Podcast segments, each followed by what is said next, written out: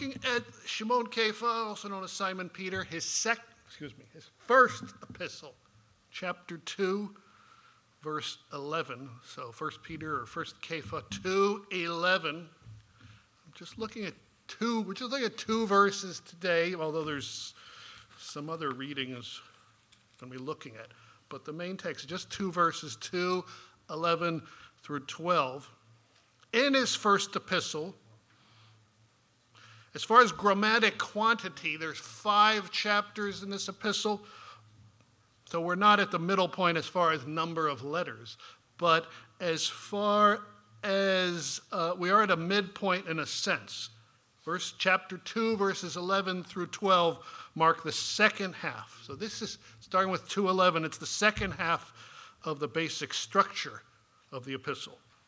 If he were teaching a graduate, if Kepha were teaching a graduate school class, course in theory and practice, and was using his first epistle as a text and syllabus, chapter 2, verses 11 through 12 would mark the, the change from the emphasis from theory was chapter 1 and the first 10 verses of chapter 2 and the whole rest of the epistle mainly is more practice more the halacha put it another way verses 1 1 through 2 10 are more general and 211 through the end of the epistle are more specific how do we apply this the first half first part of the epistle contains general obligations to holiness, to love, to trust in God, related to hope. And this half, the second, gives very specific instructions, show how believers are to practice holiness and how to trust in God in actual life situations. 211 through 511 give specific application to the general teaching of what went before that. So in verse 11, so we're in 1 Kepha 2:11 says, "Dear friends, I urge you as aliens and temporary residents not to give in to the desires of your old nature which keep warring against you." So he addresses his readers. Kepha addresses readers as friends as it's rendered here. The love here, the the love here that he has, it refers to, to his readers, could be seen more explicitly by rendering it as beloved ones. But maybe some translations have the beloved ones. The term is, is you don't have to be an expert in Greek, but you may read agapetoi, which is related to the word agape or agape, depending on how your professor emphasized, emphasized the syllables. Now that we know that Kepha loves us, what does he want us to do? He points out that we are strangers and refugees, aliens and temporary residents. He commenced his first epistle by describing his readers in the very first verse of his epistle. He describes his readers as chosen people living as aliens in, in Greek, it's diasporas, which is where diaspora comes from, or dispersion, or in Hebrew, galut or Golus. Now in 211, he brings the subject of the dispersion up again, living outside, outside of our homeland.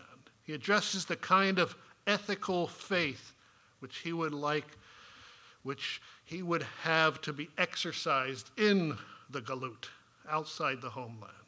Such faith can be seen in Hebrews 11, 8 and following. Um, it's rendered faith in many passage in many translations. In the in the Jewish New Testament or complete Jewish Bible version, it's rendered trusting, and this is largely because if you're familiar with the emphasis, Martin Buber said that Judaism is predominantly a religion of emunah, of faith, but in the sense of trusting. And he contrasted it, Buber, with, he thought of some other religions as mainly a matter of belief, whereas Judaism was mainly a matter of faith which he emphasized trusting, trusting in God. So that's why in this translation it says in Hebrews 11, 8 and following, it says, by trusting, or in some translations, by faith, Abraham obeyed after being called to go out to a place which God would give him as a possession. Indeed, he went out without knowledge of where he was going. By trusting, he lived as a temporary resident in the land of the promise, as if it were not his, staying in tents with Yitzhak and Yaakov, who were to receive what was promised with them. For he was looking forward to the city with permanent foundations, of which the architect and builder is God. By trusting, he received potency to father a child, even though he was past the age for it, as was Sarah herself, because he regarded the one who had made the promises trustworthy. It goes into more detail in this passage down through in Hebrews chapter 8.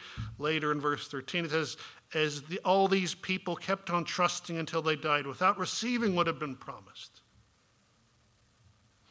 acknowledging that they were aliens and temporary residents on the earth. For people who speak this way make it clear that they are looking for a fatherland. So, Kepha's readers in his epistle Kepha's readers are aliens and temporary residents, he says, not only in the diasporas, the diaspora, the galut, but on earth as a whole. We're not only in the midst of a physical dispersion, those of us who don't live in the land of Israel, but a spiritual galut, a spiritual dispersion as well. In the passage we're looking at today, 1 Kepha 2 11 through 12, Shimon Kepha seems to be giving us three reasons Three reasons for discipline and direction in our lives. The first one is early in verse 11. At verse 11. The first reason for spiritual, for discipline and direction of our lives. We have a spiritual citizenship. The meaning of the words, we're aliens and temporary residents. We're to think of ourselves as on the earth, not becoming settlers, just like outside the land of Israel. We're not full time, we're not settlers setting down permanent, setting our stake for a permanent residence there. Those who have, no, but we're basically as those foreigners who have no rights or legal status in the place. Temporary residents only. So long as we are in this world, there should be in our lives a certain detachment and there's a second reason here for discipline and direction. Discipline is in itself in our own self interest. Kepha mentions desires of your old nature, which he talked about in 211. He said, as temper residents, don't give in to the desires of your old nature, which keep warring against you the desires of your old nature, passions of desire and craving. These are some strong words, whether you feel you're under attack or not. There's, these, these are fleshly lusts, but it's not absolutely certain whether the cravings of the old nature, whether he's talking about specific, specific sins of the body, or even, even if that's not the case, perhaps more likely, a general sense of a human nature corrupted by sin. The second sense is Rav Shaul seems to refer to this in Romans chapter 8. Look at a few verses from Romans chapter 8. Therefore, there is no longer any condemnation awaiting those who are in union with Messiah Yeshua. Why? Because the Torah of the Spirit, which produces this life in union with Messiah Yeshua, has set me free from the Torah of sin and death. For the, what the Torah could not do by itself because it lacked the power to make the old nature cooperate, God did by sending his Son as a human being with a nature like our own sinful one, but without sin. God did this in order to deal with sin. In so doing, he executed the punishment against sin in human nature, so that the just requirement of the Torah might be fulfilled in us, who do not run our lives according to what our old nature wants, but according to what the Spirit wants. For those who identify with their old nature set their minds on the things of the old nature. For those who identify with the Spirit set their minds on the things of the Spirit. Having one's mind controlled by the old nature is death. Having one's mind controlled by the Spirit is life and shalom. For the mind controlled by the old nature is hostile to God, because it does not submit itself to God's Torah. Indeed, it cannot.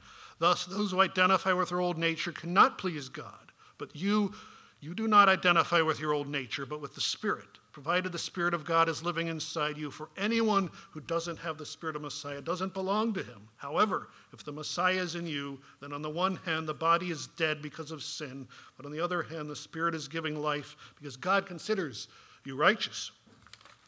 And if the Spirit of the one who raised Yeshua from the dead is living in you, then the one who raised the Messiah Yeshua from the dead will also give to your mortal bodies, give life to your mortal bodies through his spirit living in you.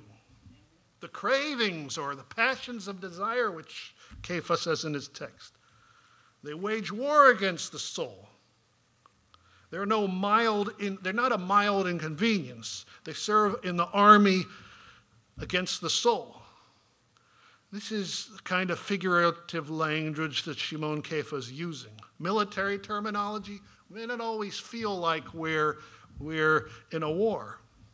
But if you've studied, not we don't always know when we're at war. People consider World War II the beginning officially to be when, when, when the Nazis invaded Poland in was it September 1939. But if you look back, the war, the warfare became began long before them, even when we weren't aware. So this is military terminology he's using. It's not unique.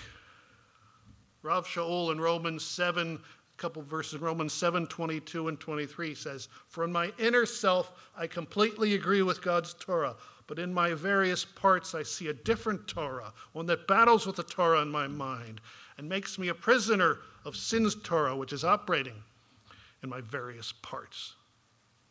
Also, in um, a lot of references here, but in, in Yaakov, also called the letter of James, in Yaakov chapter 4, it says, What is causing all the quarrels and fights among you? Isn't it your desires battling inside you? You desire things and don't have them. You kill and you are jealous and you can't, still can't get them. So you fight and quarrel. The reason you don't have is that you don't pray. Or you pray and don't receive because you pray with the wrong motive, that of wanting to indulge your own desires. So make no mistake, we are in a war. It is, however, probably more correct to say, not that men, don't think of it, we're soldiers in this war. Don't think of so much, I'm in the army of God. Not just because that makes you sound like a jerk to people that don't understand, but um, it's not so much we're, oh, we're soldiers in a war, but that we are the battlefield. We are where the war is taking place. How shall we wage this war victoriously? In Galatians 5 16 through 18, it says, What I am saying is this run your lives by the Spirit. Then you will not do what your old nature wants. For the old nature wants what is contrary to the Spirit, and the Spirit wants what is contrary to the old nature. Those oppose each other, so that you find yourselves unable to carry out your good intentions. But if you are led by the Spirit, then you are not in subjection to the system that results from perverting the Torah into legalism. So, whoever first said it, he or she uttered a wise saying. He says, The flesh is a good master. Excuse me, I said exactly wrong. The flesh is a good servant, but a, but a poor master.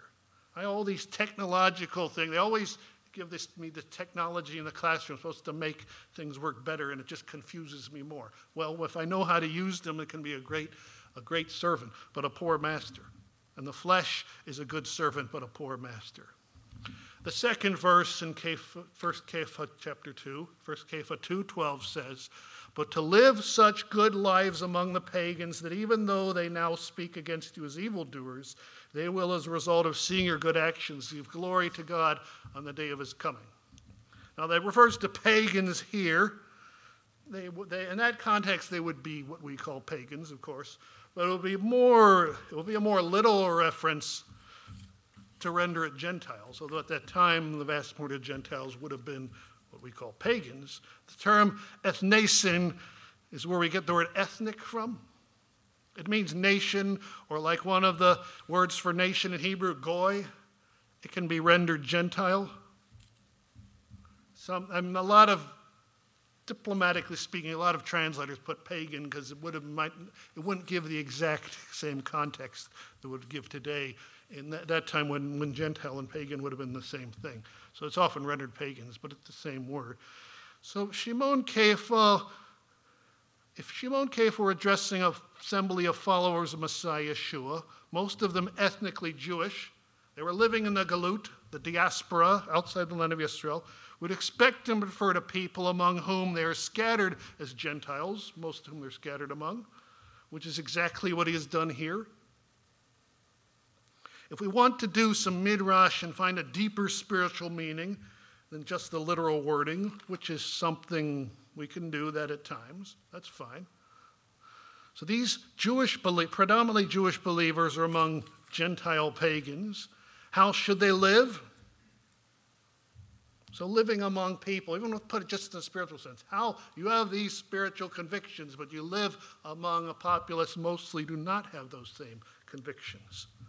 In Titus 2, chapter 2, it says, beginning with verse 6 Similarly, urge the young men to be self controlled, and in everything set them an example yourself by doing what is good when you are teaching, have integrity and be serious. Let everything you say be so wholesome that an opponent will not be put to shame because he will have nothing bad to say about us. And then continuing farther down in verse 11, it says, For God's grace, which brings deliverance, has appeared to all people. It teaches us to renounce godlessness and worldly passions, and to live self controlled, upright, and godly lives in this age, while continuing to expect the blessed fulfillment of our certain hope, which is the appearing of the Shekhinah, of our great God, and the appearing of our deliverer, Yeshua the Messiah. He gave himself up on our behalf in order to free us from all violation of Torah and purify for himself a people who would be his own, eager to do good. In verse 11 of our main text, 1 Kepha 2.11, two of the three reasons why we should live, why we should discipline and direct our lives, why we need discipline and direction. First, there was our spiritual citizenship in this world, in the galut.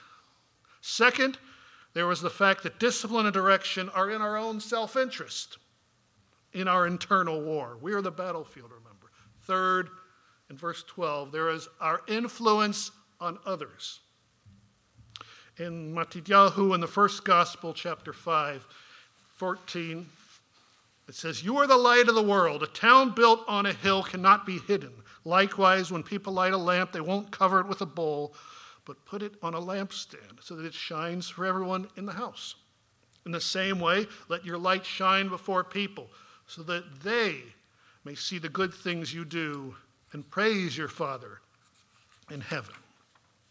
So, our prayer, our aim and our prayer should be that our, our detractors, those who, who those in the world who disagree with us, our detractors should come to see our good works, come to see our mitzvot, but see that they're made possible only by the Ruach of God, by God's Spirit, and so be brought to acknowledge the divine author.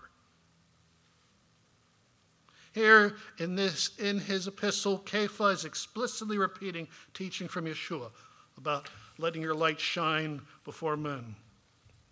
In Philippians 2 14 through 16, we also see do everything, he puts in, Stern puts in the little Yiddish here in the translation, do everything without kvetching or arguing, so that you may be blameless and pure children of God without defect in the midst of a twisted and perverted generation among whom you shine like stars in the sky as you hold on to the word of life if you do this, I will be able to boast when the day of Messiah comes that I did not run or toil for nothing. So, if we live properly as ethical followers of Hashem, as ethical children of Hashem, we will be acknowledged by the world at large as ethical people. Right? Of course, if we live right, we'll receive that acknowledgement. Well, not necessarily in, the, in chapter 3 of 1 Kepha in 3. Later in his epistle, which we're not focusing on today, but at 3.13, it says, For you will, for who will hurt you if you become zealous for what is good? But even if you do suffer for being righteous, you are blessed. Moreover, don't fear what they fear or be disturbed, but treat Messiah as holy, as Lord in your hearts, while remaining always ready to give a reasoned answer to anyone who asks you to explain the hope you have in you with humility, yet with humility and fear keeping your conscience clear, so that when you are spoken against those who abuse the good behavior flowing from your union with the Messiah may be put to shame. For if God has in fact willed that you should suffer, it is better for you to suffer doing what is good than to suffer for doing what is evil. So, as ethical, we could say adoptees of Hashem, as ethical children of Hashem, we may receive, we may receive We may not receive any temporal reward, any reward on this earth. We can, however, keep our conscience clear and by our deeds show, if we receive unfair criticism, we show that by our deeds that it is just that. When charges of immorality or criminal conduct were made, charges of this kind, how are they best answered? They're silenced best not by words, but by deeds. We can, however, do a little messianic midrash here. Even though the attacks of Shimon Kefa's readers were coming mainly from non Jews, we can apply it today. Many Messianic Jews have been told that you can't, and this including by Jews, but others, you cannot believe that Yeshua of Nazareth is the Mashiach and still be Jewish. We've been told such by other Jews, by non Jews, by Christians, by non Christians, even some Jewish followers of Yeshua have virtually affirmed that to follow, if you follow Messiah, you're basically forsaking Judaism. So how do we demonstrate the non truthfulness of such a text? Do we do it by debating, by publishing, by citing our pedigree? Well, my mother was Jewish and and my great grandfather was the my great grandfather was the Vilna Gaon. My great grandfather wasn't the Vilna Gaon, but that would be good. Well, yes, that's, those all have their place in certain contexts, but we best answer them by our lifestyle. Michael Schiffman, Dr. Michael Schiffman, when he, he did a Torah service, he was leading a Torah, Torah service in, I think it was Moldova, but one service he led, and some people from the Jewish community participated. Another rabbi wasn't there. He told the story. They asked how um, asked, well, how can you be part of that with, you know, a Messianic rabbi leaving, leading? And some of them said, you ha- if you were there, you wouldn't say that. If people, would people come here and see that it really is faith, we really are faithful to our Jewish heritage by following Yeshua, by our actions? If one is told that it is impossible to follow Messiah Yeshua and live a consistent Jewish lifestyle, the best response is following Messiah Yeshua and living a consistent Jewish lifestyle. There is a saying, I cannot hear what you're saying because your actions are speaking too loudly. Well, may such never apply to us. What does Shimon Kefa say will be the net result of the ethical activity of his readers? The Goyim who had attacked Yeshua's followers, or anyone who attacks Yeshua's followers, he said will give glory to God on the day of his coming. They will praise God in the day of visitation. God will come near and will deal with the people of the earth. In the first book of the Bible, in book of Bereshit, Genesis, it says, chapter 12, Now Adonai said to Avram, Get yourself out of the, your country, away from your kinsmen and away from your father's house, and go to the land that I will show you. I will make of you a great nation. I will bless you, and I will make your name great, and you are to be a blessing. I will bless those who bless you, but I will curse anyone who curses you, and by all the families of the earth, and by you all the families of the earth will be blessed. So, living as ethical followers of Hashem in this dispersion, in this galut, in this diaspora, we can be part of the fulfillment of chapter 12 of Genesis. The call of Abraham we will be the holy vessels by which the nations will praise God. We will bring more of our people into the mercy of God away from his judgment and be faithful lights to the world as the moon faithfully reflects the light of the sun. Shabbat Shalom.